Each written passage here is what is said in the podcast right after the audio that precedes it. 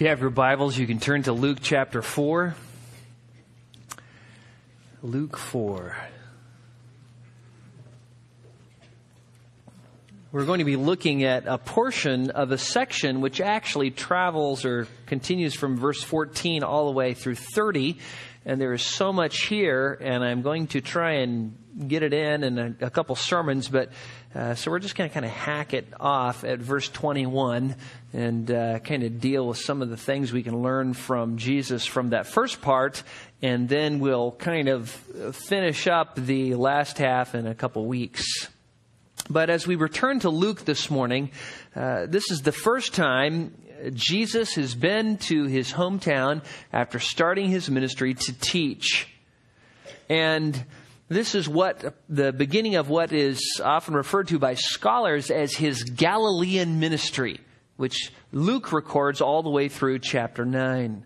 And before we look at the text, there is something that you need to understand, and that is Luke has purposely left out some important information about Jesus. And, and uh, you know, all the gospel writers don't say everything. That's why we have four gospels. But for some reason, Luke, who tends to be very detailed, decides to leave out everything that happened after Jesus' temptation, but before his Galilean ministry. But in order to understand our text, it's very helpful to understand what happened in that uh, time interval. And so, what we are going to do is we are going to uh, look at the uh, just survey some of the texts which tell us what has gone on, so that when we look at our text, we'll be able to understand why the people say and do the things that they do. Yeah, if you look at verse twenty-three of Luke 4, you'll see that later on in the text, which we'll get to in a couple weeks, uh, Jesus says, No doubt you will quote this proverb to me Physician, heal yourself. Whatever we heard was done in Capernaum, do here in your hometown as well. Well, Capernaum was a small town to the west of the Sea of Galilee. So Luke alludes to Jesus doing previous ministry, but he just doesn't say anything about it. But just to give you a survey, in Matthew 4:11 it tells us right after Jesus was tempted, God sent angels to minister to him and to strengthen him. And after he was strengthened, according to John chapter 1, verse 29 through 34, uh, Jesus uh, went down and visited John the Baptist. John the Baptist, when he saw Jesus, said that famous phrase, Behold the Lamb of God who takes away the sin of the world, and I am unfit to tie his sandals, and this is the Son of God. Of course, John was there and everybody was standing there as John was ministering, and so everybody heard John say, Jesus is the Son of God, the Lamb who takes away the sin of the world. And so that must have shocked people. And those people then, of course, talked to other people, and rumors began to spread that you know, this guy down there in the Jordan, John the Baptist, just said that this other guy is the Messiah, the Son of God. Later on in John chapter 1, verses 35 through 51, uh, Jesus has stayed a couple days with John the Baptist with uh, his disciples, and and one of uh, two disciples follow him. One of them we know about, which is Andrew. Andrew, of course, is the brother of Simon or Simon Peter. And later on, Andrew then introduces his brother Simon to Jesus, and Jesus gives him the name Peter, and then he becomes mostly known as Peter or Simon Peter. Paul calls him Cephas. The next day after that, Jesus calls Philip and Nathaniel. Nathaniel is the one who in John 146 said, can anything good come from Nazareth? Well, he meets Jesus. Jesus talks to him, says, I saw you um, while you were under the tree. And Nathanael is instantly convinced that Jesus is the Son of God, the King of Israel. Jesus then proceeds to the wedding feast at Cana, uh, Canaan, and it is there he does this incredible miracle. And according to John chapter 2, verses 1 through 11, he turns about a 120 gallons of water into wine. From there, Jesus travels to Capernaum, this town just to the west of, of um, the Sea of Galilee, where uh, Luke references this in verse 23 of chapter 4, and it is there that Jesus is met by his family, spends a few days with his family. According to John 2, 13 through 22, Jesus then travels from Capernaum to Jerusalem to celebrate, celebrate the first of four Passovers mentioned in the Gospels. This is one of the reasons we know that Jesus' ministry was three years long, is that it records four different Passovers. One at the very beginning of his ministry, two in the middle, and of course one at the end where he dies. So we know that there's a three year period that he um, ministered. While celebrating the Passover in Jerusalem, uh, he does several things, like drive the money changers out from the temple for the first time. And it was there that he looked at them and said, Destroy this temple, and in three days I will raise it up. Of course, his false accusers at his uh, trial at the end of his life uh, used this against him. And it's interesting because Jesus didn't say, I will destroy this temple and build it up. He said, You do it, and I will raise it up. Yet they accused him of wanting to destroy the temple. According to John 2, 30, 23 through 25, Jesus started to perform miracles. Some were believing in him, but um, most who were believing in him uh, weren't believing with saving faith. They were just believing that he was doing things from God. It was also at this time that a Pharisee named Nicodemus came to Jesus at night, having heard and seen some of the miracles that Jesus was doing, knowing that um, Jesus uh, couldn't have done this any other way than from God. He came and said, We know that you are from God. A Pharisee, speaking for the Pharisees. And of course, Jesus then talks to him about being born again, and if he isn't born again, he can't enter the kingdom of heaven. From there, Jesus then leaves again for Judea, the area where John is baptizing people, and he and his disciples go there and start baptizing people, and more people start coming to Jesus than go to John. As a matter of fact, while there, Jesus um, does so much baptizing that the Pharisees begin to get irritated. Jesus then heads off uh, towards Galilee and goes through Samaria. It was there in Samaria that he stopped at Jacob's well and had the famous conversation with the woman at the well and talked to her, uh, witnessed to her about uh, him being the Messiah, and then had that great discussion about what true worship was. Then Jesus went into one of the towns there and he preached the gospel, and many became convinced that he was, quote, in their words, the Savior of the world. Jesus then went to Galilee, which is where our text begins in Luke 4:14 and John 4:45 says this so when he came to Galilee the Galileans received him listen to this having seen all the things that he did in Jerusalem at the feast, for they themselves went to the feast. Now, this is important. Jesus is going around in the, the wilderness, in Samaria, in the area around Jerusalem. He's preaching, teaching, doing miracles, and everybody's hearing about it. And some people from his own hometown, because all faithful Jewish men a lot of times would take their families down and celebrate the Passover in Jerusalem. The men had to, the women were optional, but a lot of them went. So there were a lot of people from Jesus' hometown who saw him do these incredible things. And we know that some of them saw what he did at Capernaum as well.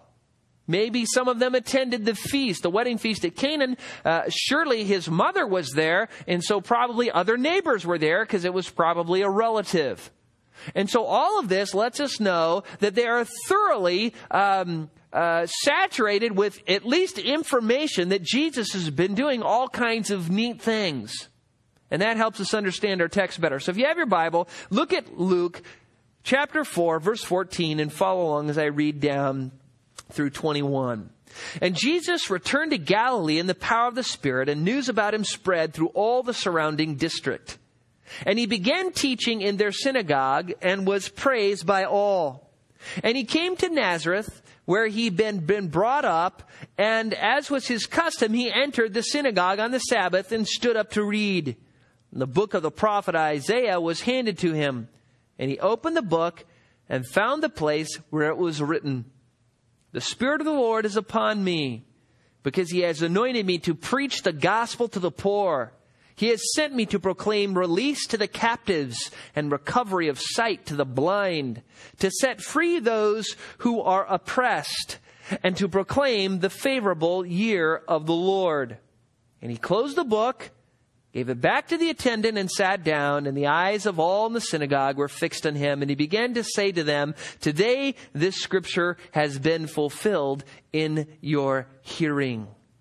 Now, from Luke 4, 14 through 21, I want you to learn four important truths modeled by Jesus or learn from his ministry that you need to apply to your life. And the first is this. You must minister in the power of the Holy Spirit like Jesus. Look at verse 14. The text says, Jesus returned to Galilee in the power of the Spirit. And we've seen this all along, haven't we? The Holy Spirit came upon him after, at his baptism, according to Luke 322. If you look at Luke 4 1, right before his temptation, it says he was full of the Holy Spirit. And so Jesus is working and ministering with the Holy Spirit's aid, the Holy Spirit's power. And this is one of the axes that Luke likes to grind on. He is a great fan of the Holy Spirit, and he wants all of us to know that the only ministry which ever gives glory to God is ministry which is done in the power of the Holy Spirit. And he also wants to make this statement, these two primary statements. First is Jesus was the anointed one, the one who was anointed with the Holy Spirit. We don't have time to go into this morning, but if you look at Luke, or not Luke, Isaiah 11, you will see that in Isaiah 11 it prophesies of the Messiah as one who would have the sevenfold ministry of the Spirit upon him. You can read it sometime, Isaiah 11, 1 through 5. And then later on, as Isaiah gives a series of what are called the servant songs that prophesied about the Messiah to come, uh, in chapter 42, verse 1, he makes a clear statement that the Messiah would be anointed with the Spirit of the Lord. You know, the Spirit of the Lord is upon me, is what that psalm uh, or that little uh, statement uh, starts off with in Isaiah 42.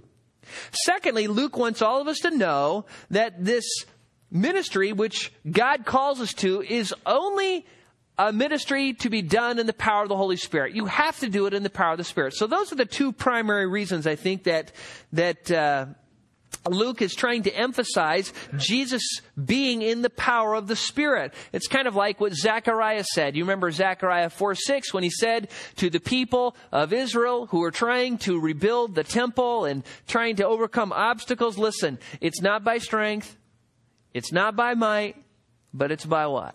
It's by my Spirit, says the Lord. And that's how it's always to be. It doesn't matter whether you're doing a building project, it doesn't matter whether you're mowing the lawn. It doesn't matter whether you're sharing the gospel with somebody. You are to always be living in the power of the Holy Spirit. And that is why Peter, when you go through the book of Acts, talks about Peter and Stephen and Barnabas and Paul all ministering in the power of the Holy Spirit. And that is the same thing we need to do too. We need to follow Jesus' example in this area. Now we have covered this before, but it's so important, and I find a lot of times people who have problems don't understand this. And I think it's because our brains are leaky. I don't know. Um, but we forget. We forget this. This is such a fundamental thing. You need to walk in the power of the Spirit or be filled with the Spirit or, or have um, God's Spirit working in your life. And we know from what the Bible says that we have all been baptized by one spirit into one body according to 1 Corinthians 12, 13. That the Holy Spirit is in us. We know from texts like Ephesians 4:30 that we are sealed with the Holy Spirit until the day of redemption. The Holy Spirit's never going to leave you. We also know that according to Romans 8, 9, that if you don't have the Holy Spirit within you, you don't belong to Christ. You aren't a Christian. So if you're a Christian and if you're saved, you have the Holy Spirit and the Holy Spirit never leaves you. Okay, that is, I think most people have that part down. But what people don't have down is this. They don't understand that just because you have the Holy Spirit in you, that doesn't mean you're filled with the Spirit, led by the Spirit, walking by the Spirit. Those are things that you must choose to do. God commands you to do those things, which means it's something you can either do or not do. The question is, how do you know? How do you know whether you're walking by the Spirit or how do you know whether you're not walking by the Spirit and walking in the flesh? This is the million dollar question. You see, the Holy Spirit is in your life. You've got this power. It's kind of like the engine in a car. There are a bunch of cars out there in the parking lot. Those cars have engines in them. But how strange it would be if we all left today, got in our cars, and sat there. And it's warm outside, so we, we're sweltering with the fever heat of summer, and we're just sitting there, not going anywhere. Why? Well, we tried to roll down the windows, but the windows aren't working. We pressed on the pedal, but nothing happened. There's no power. And this is how a lot of Christians live their life. No power. And it's not because they don't have it available. It's because they don't understand how to be led, filled, walking in the Spirit. And it's really very simple. If you want to have God's Spirit working in your life, if you want to have God's Spirit empowering you, energizing you, sanctifying you, making you what God wants you to be every minute of every day, these are the two things that have to be true of your life. One, you have to have your sins confessed. Two, you have to be obeying God's word. And that's it. That's pretty simple, isn't it? That is very simple. But see, this is the problem. You know, some, some couple or something, they get angry at each other, and then what happens is, is, is they kind of get nasty. And when they start acting carnally, they turn off the power. And they don't confess it to God, they don't confess it to each other. And they've got the switch turned off. They may go to Sunday school, they may try reading their Bible, they may try pray, praying, but God's Spirit isn't working in them. Why? Because they have unconfessed sin in their heart. The power is turned off. And so, what must be done is, according to 1 John 1 9, we confess our sins. He is faithful and just to forgive us our sins and to cleanse us from all unrighteousness. You can't be any more right with God than cleansed from all unrighteousness. You know, God never leaves us, we leave God. It's not that God's going to force us to obey. It's that He gives us desires to obey. He gives us the ability to obey. He tells us how to obey, but we have to submit to Him. He gives us the resources by His grace, and we must put them into effect by submitting to His Word. And whenever you sin, you have to confess it to God, which includes repentance which means turning away from it. And if you've offended somebody else, asking forgiveness or making restitution or whatever. And once you have your sins confessed, once you have repented, turned away from them, and you're now walking according to God's word, the Spirit's working in your life. Now, do you start glowing? No. Um, do you have the little halo that appears? No. No. It's just the fact because that's what the Word of God says. The key is this don't live with unconfessed sin in your life. Don't try and be, you know, the 95% right with God Christian because you are the 100% wrong with God Christian. Either deal with your sin and walk in the Spirit or don't call yourself a Christian. Because Christians are those who, like Jesus, w- walk and live in the power of the Holy Spirit. So Jesus shows up in Galilee. He's in the power of the Holy Spirit. The middle of verse, or the end of verse 14 says the news about him spread through all the surrounding district, and we know why, because of all the things that have happened previous. And it's kind of fun, isn't it, when you have somebody from your hometown that's famous. I mean, it's fun to have somebody from your state that's famous if you're from Idaho. I remember when there was the ice skater from Picabo, Idaho. And I loved that. You know, I, I thought that was great. Somebody from Picabo, and you know, and if you think, what's Picabo, Idaho? Well, I'm telling you, it's the town where you turn off to go to Silver Creek, which is the rated the number one trout stream in the world. Then I would go there, and Picabo is like three buildings on a road. There's nothing there. I didn't know there was, you know, they didn't have any women there. It's so small, you know, population 15. And here's this Olympic skater from Picabo. It was great. And you know what? Nazareth was that kind of place. From Nazareth? Does any good thing come from Nazareth? And all of a sudden everybody hears that this Jesus, that's the guy who fixed my roof. You see, you see how hard that is to believe? Yeah, yeah. He and his dad, you know, they were the ones who built my barn. Yeah, you know, he built a little shed on top of my well. And see, that's what's going through their mind, and they're hearing it. And he did what at Jerusalem? What did he do at Capernaum? What did he do at the wedding feast at Canaan? And what did John the Baptist say? He was the Son of God? And so, man, they are primed. They are primed to hear from Jesus. And that leads us to our second point. Jesus also is an example of teaching and preaching the Word of God.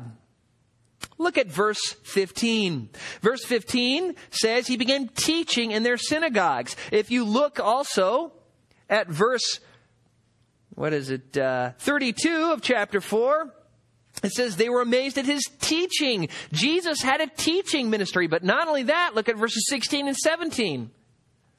It says, And he came to Nazareth, where he had been brought up, and as it was his custom, he entered the synagogue on the Sabbath and stood up to read. And the book of the prophet of Isaiah was handed to him, and he opened the book and found the place where it was written. Now just stop there. This is the standard uh, format in the synagogue. There will usually be three readings, one from the law, one from the writings, uh, Psalms, Proverbs, and one from the prophets. And so they thought, you know, Jesus is getting a little notoriety here. Let's, uh, you know, let's give him the prophetic portion to read and expound upon. And of course, in that um, culture in that time, the standard thing was is the teacher would stand up and he would read and then he would sit down to explain. And that was the standard thing. The text says he found the place he wanted to teach on in the book of Isaiah. The attendant, which was often a paid person, came, handed him um, the book of Isaiah. And this is what you need to understand is that, you know, when we talk of the book of Isaiah, don't think about this. Think about, you know, two rolling pins with the scroll wrapped around each of them. That's what it was. It was two round, like rolling pin things, and they would roll them this way or that way, and the writing would be on the one side, and you would find the place. There were no chapters, there were no verse references, so Jesus didn't say, you know, turn to, you know, Isaiah, whatever. He, he sat down, and he had this big scroll, and Isaiah is a big scroll. I mean, it's a big book, 66 chapters, so it's a big book. And so he's rolling, rolling, rolling, rolling, scanning, looking over there, reading, reading, trying to find the, the place, this messianic text, and everybody's watching him. They're wondering, I wonder what he's going to read from. I wonder what he's going to talk about. And he goes right to this messianic text, a text that describes the Messiah's ministry and this is what he reads. Look at Luke 4:18. The spirit of the Lord is upon me because he anointed me to preach the gospel to the poor. He has sent me to proclaim release to the captives and recovery of sight to the blind, to set free those who are oppressed, to proclaim the favorable year of the Lord. Now notice in the text there, he, the Spirit of the Lord is upon me. He anointed me to preach the gospel. He sent me to proclaim release. Heavy emphasis on me. So Jesus reads this messianic proverb or passage that is coming from the perspective of the Messiah himself. God has sent me. He reads that passage.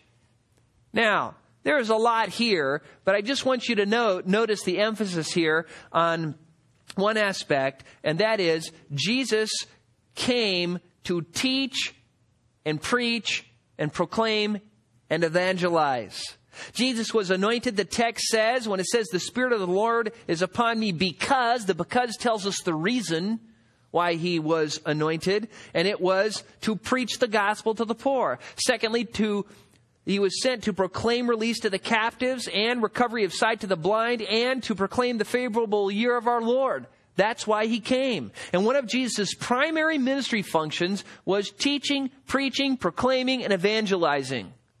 When you look at the text, look at uh, uh, verses 43 through 44.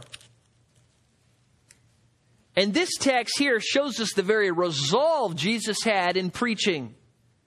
But he said to them, I must preach the kingdom of God to other cities also, for I was sent for this purpose. You want to know why Jesus was sent? To preach. To preach. And verse 44 says, So he kept on preaching. Why? Because that's why he was sent. And if you didn't understand it from Jesus' lips, then understand it from Luke's. Look at verse 1 of chapter 5. Now it happened while the crowd was pressing around him and listening to the Word of God. That was the content of his preaching, the Word of God. So that was one of Jesus' primary reasons for coming and living on earth, to preach, to teach the Word of God. Now the word teach is a different word than, than preach. They, they aren't the same. Teaching has to do with dialoguing. That is, asking and answering questions. For instance, if you look back at Luke 2, 46, when Jesus' parents had left him by accident in Jerusalem, they find him sitting in the midst of the teachers, the text says, both listening to them and asking them questions. Now, how could he do that? Because that's what teaching is. The teacher explains something, asks a question, gets an answer from the students. The students ask questions, the teacher answers back. It's dialogue. That's what teaching is all about. It's not the same as preaching. All preaching has some similarities to teaching, but it's not the same. The next word used in the text in verse 18 is he anointed me to preach. This is the Greek word euangelizo, the word we get evangelize from. And in the New Testament, it's always used in relationship to proclaiming or preaching the good news of the gospel. And of course, that's exactly what the text says. He has anointed me to preach the gospel, the good news. And of course, we know that as Jesus' death, burial, resurrection, repentance, and faith in Jesus as Savior and Lord, and how to receive God's grace um, through the preaching of the Word and through believing with faith. The other word used in verses 8, or 18 and 19, translated proclaim in the New American Standard, is the Greek word kerusso, which describes a certain process.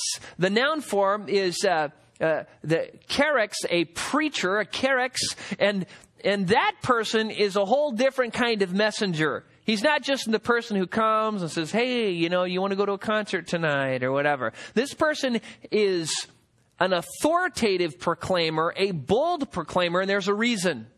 In extra biblical usage, it was used, for instance, as a king. If you were a king and uh, you wanted your subjects to know something, you would send this this this kerux, this uh, preacher, and he would go and proclaim or herald, "Thus says the king," and he would then announce the king's will for the people.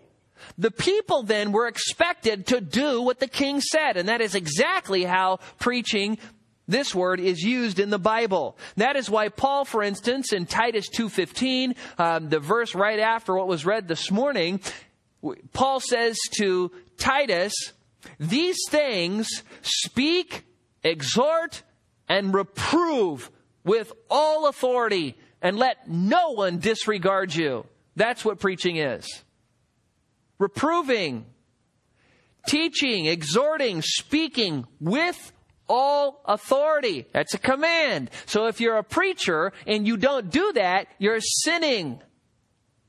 And then he adds on, and let no one disregard you, which means don't let anybody walk around you or sidestep you or try to get out of the message. You make sure you preach in such a way that every single person knows what God wants them to do and don't let anybody escape. No captives.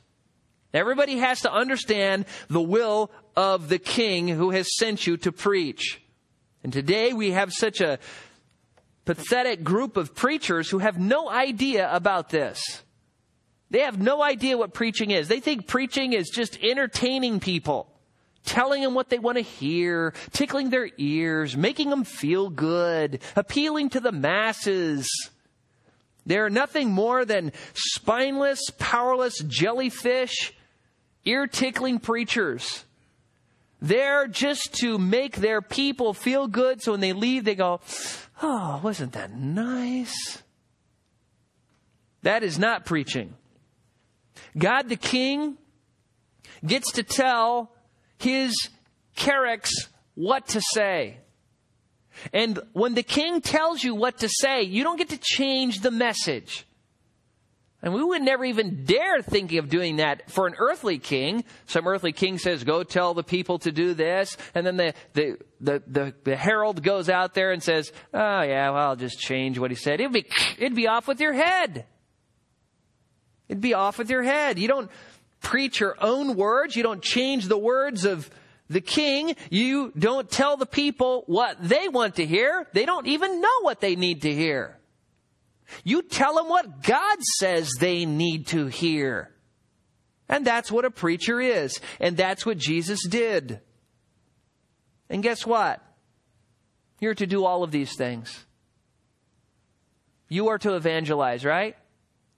Teach, preach, proclaim, and I know that, you know, you might not be up here behind the pulpit. You might not have the gift of teaching and you might not ever be in a, you know, standing in front of a group of people. But all of us are, are called to tell people, right? About what we know from the scriptures. All of us are called to evangelize the lost, right? All of us are called to speak the truth with one another, to do it unashamedly, with boldness, and with authority that comes from the Word of God. If the Word of God says this is wrong, this behavior is wicked, then if you're talking with somebody, you can say with boldness and clarity, this is wrong. It's wicked because the Word of God says so. Period. And many, though, don't want to hear this because they don't even know what preaching is. They think church is about them rather than about God and His glory. They think church is a place where they kind of go get pumped up for another week instead of God getting worshiped and praised and having a voice. That's what preaching is. And to many, strong authoritative preaching comes off as arrogant and know it all and not flexible, divisive, combative, intolerant. That's how it comes off to most people. They, they'll come, you go to a fluffy church and you come here and they leave going, man, you are, you're mean. well, I have news for you. We're all supposed to be mean. If meanness is speaking the truth with confidence and boldness and authority, we all have to do it. You know, all of us have these little atmospheres where we can share the truth, right? You're a mother. What are you going to do? You're going to preach at your kids. You're going to teach your kids. You're going to ask them questions. You're a father talking to your son. What do you do? You dialogue with them. You talk with them. You teach them. You tell them boldly. You're sharing with your neighbor and the neighbor says, well, you know, I don't know if, you know, you know, homosexuality is, you know, all that bad. And what do you say? No, it is bad. I know it's becoming popular in our society. I know a lot of people are saying it's okay, but God says, and then you tell them with all authority, the authority that comes from the Word of God. Turn to Romans chapter 10. Romans 10. This is a well known text to many of us, but it's good to remind ourselves of. Romans 10. In this, the beginning of the chapter, Paul is just grieving because he's, he's got all these Israelites on his mind and they've rejected Christ and he wants to see them saved and he can't save them and it's just his heart desires for their salvation and he's just grieving. And look at verse 8. He begins to explain how someone becomes a Christian. He says, but what does it say? That's the scripture. The word is near you, in your mouth, in your heart. That is the word of faith which we are preaching. That if you confess with your mouth Jesus is Lord and believe in your heart that God raised him from the dead, you will be saved. For with the heart a person believes, resulting in righteousness, and with the mouth he confesses, resulting in salvation. Paul says, you know, that's how it happens. That's what needs to happen. Someone needs to have the word, know the word, speak the word. People need to believe the word and be saved by it and confess it. Look down at verse 14. But here's his problem. He's got all these Jews on his heart, and he wants to see him come to salvation. He says, How then will they call on him whom they have not believed? And the implied answer is, They won't. How will they believe in him whom they have not heard? The implied answer is, They won't. And how would they hear without a preacher? They, they can't. How will they preach unless they're sent? Never happened. And then he quotes the theme of our missions conference last year. It was amazing. I don't know how he got this. How beautiful are the feet of those who bring good news of good things. And guess who those feet are? They're your feet. They're my feet. They're everybody's feet who names the name of Christ. Your feet. You have to tell people about Jesus. That's what it means to be a Christian. In Luke 9:26, Jesus talking about what it means to be a disciple says, quote, "For whoever is ashamed of me and my words, the Son of Man will be ashamed of him when he comes in his glory and the glory of the Father and of the holy angels."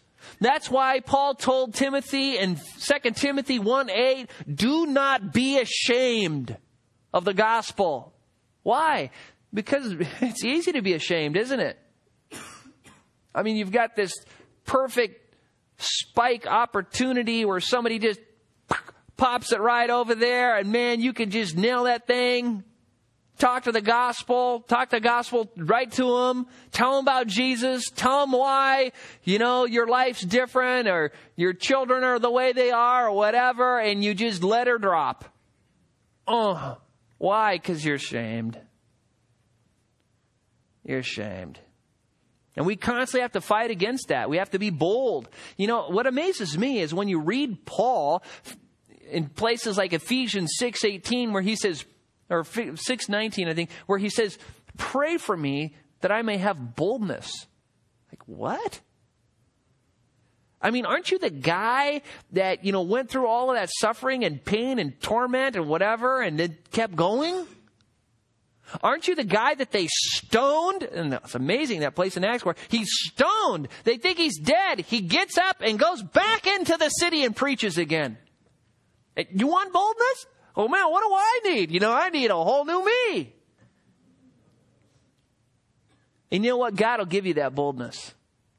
You need to pray for it and you need to take the opportunity and just throw yourself out there and evangelizing, teaching, proclamation, abandon and just let God do what He's going to do. If you're worried about being imperfect in your presentation, well, you will be. We all are. But you know what? It's not the man who, who sows or waters, but it's God who causes growth. And you need to be the one who faithfully proclaims the message. Now, if you're sitting out there and all of this I'm saying about walking in the Spirit, about being filled with the Spirit, about confessing your sins, about all of this stuff, and you're thinking to yourself, Jack, I don't know any about this. I, this is not my life. When I look at my life, all I see is sin. All I see is rebellion. All I see is a person who doesn't even know anything about walking in the Spirit I don't ever share my faith. I don't ever talk to anybody about the Bible, about Jesus. I am just a Christian in name only. And then the next two points are for you. It could be that you don't know Jesus. And so your life doesn't show any fruit. I mean, let me ask you this. You know, you, you buy a house or something, or somebody says, hey, come look at my apple tree. You look at the tree.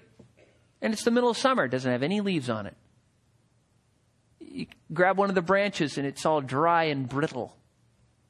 The, bra- the bark is all twisted and cracked and flaking off, and there's termites crawling in and out of it. What do you know about the tree? It's dead. It is a dead tree. Well, if you look at your life, then there's no leaves, There's, there's no desire to share the gospel. There's no desire to live for God. There's no desire to tell other people about God's truth and God's word. That there's no confession of sin. There's no desire to be walking in the Spirit. Tree's dead. Just admit it. And then take the solution. And the first part of the solution is realizing you're dead, realizing your spiritual condition before God.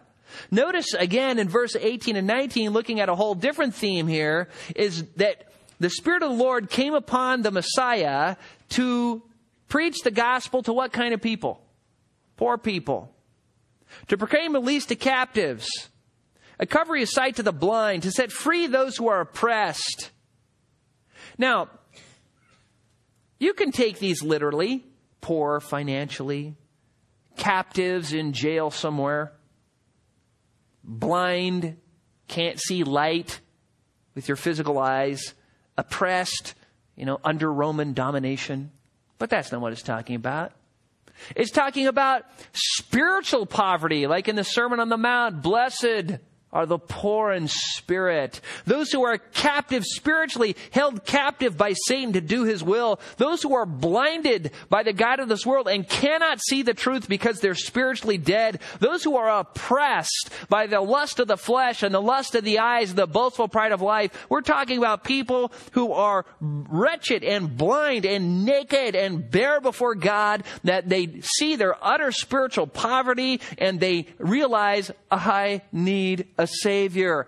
That is the kind of person that Jesus came to preach to. We all know the phrase. He did not come to call what? The righteous, but sinners to repentance. And until you get to the place where you realize that you are a sinner, you will never be what God wants you to be. You will never be saved. And you got to come to the place where you realize I am a spiritual zero. I don't love God. I haven't walked with God. I've sinned against God. I've rebelled against God. He his judgment is upon me and I deserve it. And I can't do anything to save myself. I can only trust in Jesus and receive what Jesus did. And if you're out there thinking, well, Jack, you know, I can't see myself like that. I'm, I'm, a, I'm a pretty good guy. I've never murdered anybody. Well, have you ever been angry with anybody? You're a murderer. You ever stolen anything? Even a pepper, paper clip? Thief. You know, I mean, hey, you know, how good are you? You ever put anything before God? You're an idolater. I mean, how good are you? Well, you may be better than the guy next to you or the guy down the street or the people you read about in the paper, but are you as good as God? Not even close. You don't even have to answer. I know the answer. You're not. And that is why you must get to the place in your life where you're broken before God.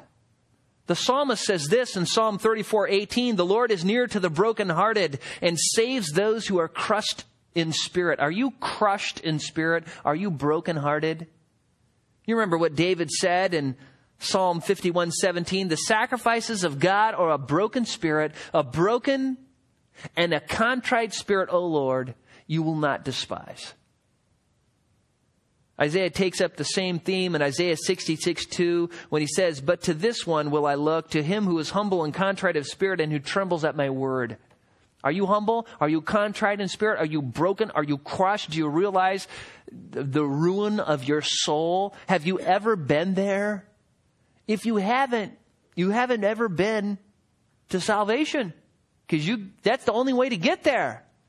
If you're thinking you're pretty good, you're not savable.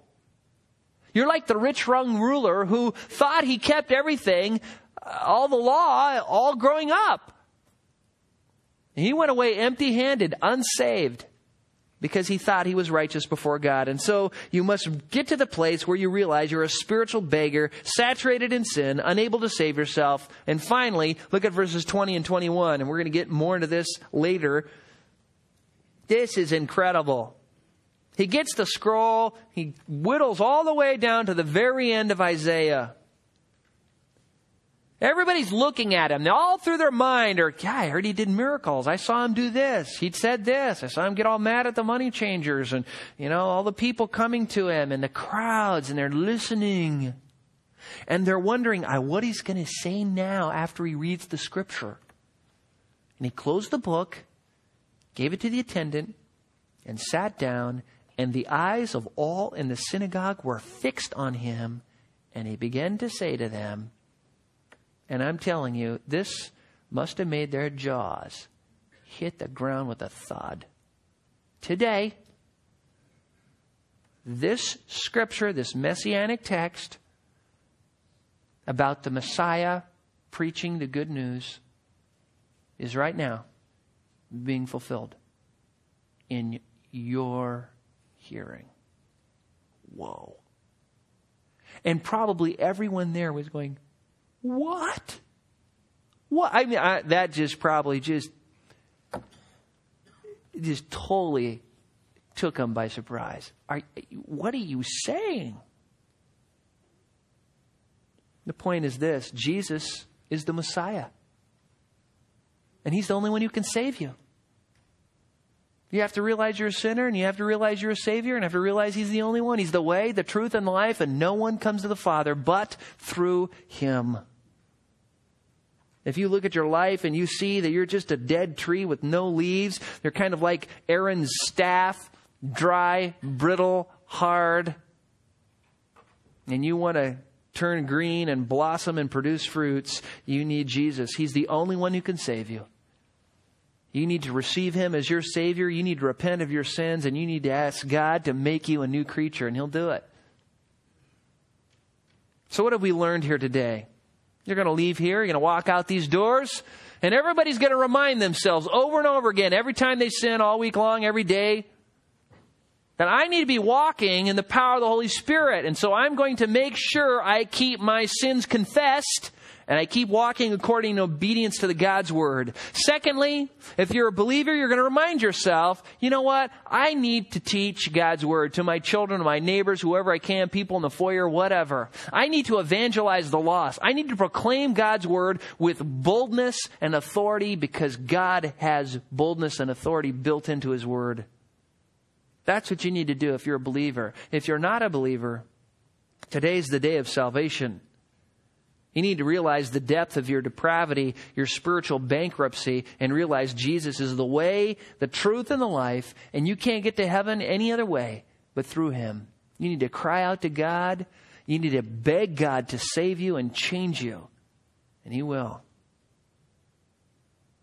Nothing in my hand I bring, simply to the cross I cling.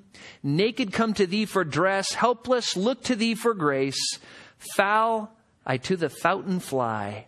Wash me, Savior, or I die. Rock of ages, cleft for me, let me hide thyself in thee. And that has to be your prayer. And if it's not, you die. Let's pray. Father, we are so grateful just for what we've learned from this wonderful text. It's going to be so good to come back and learn some more as we find out how the people reacted to Christ telling them that he was the Messiah, the anointed one who came to preach to wretched sinners. Father, we thank you for the repentance that you have granted so many in this room. Repentance leading to the knowledge of the truth, to salvation and life transformation. We know that it is a gift of your grace. Father, if there are those here who realize that they are spiritually dead, that they have no life in them, Father, I pray that you would save them, that you would grant them your grace and mercy, humble their hearts, help them to receive the free gift of salvation by your grace through the person of Jesus Christ. All for your glory and their blessing.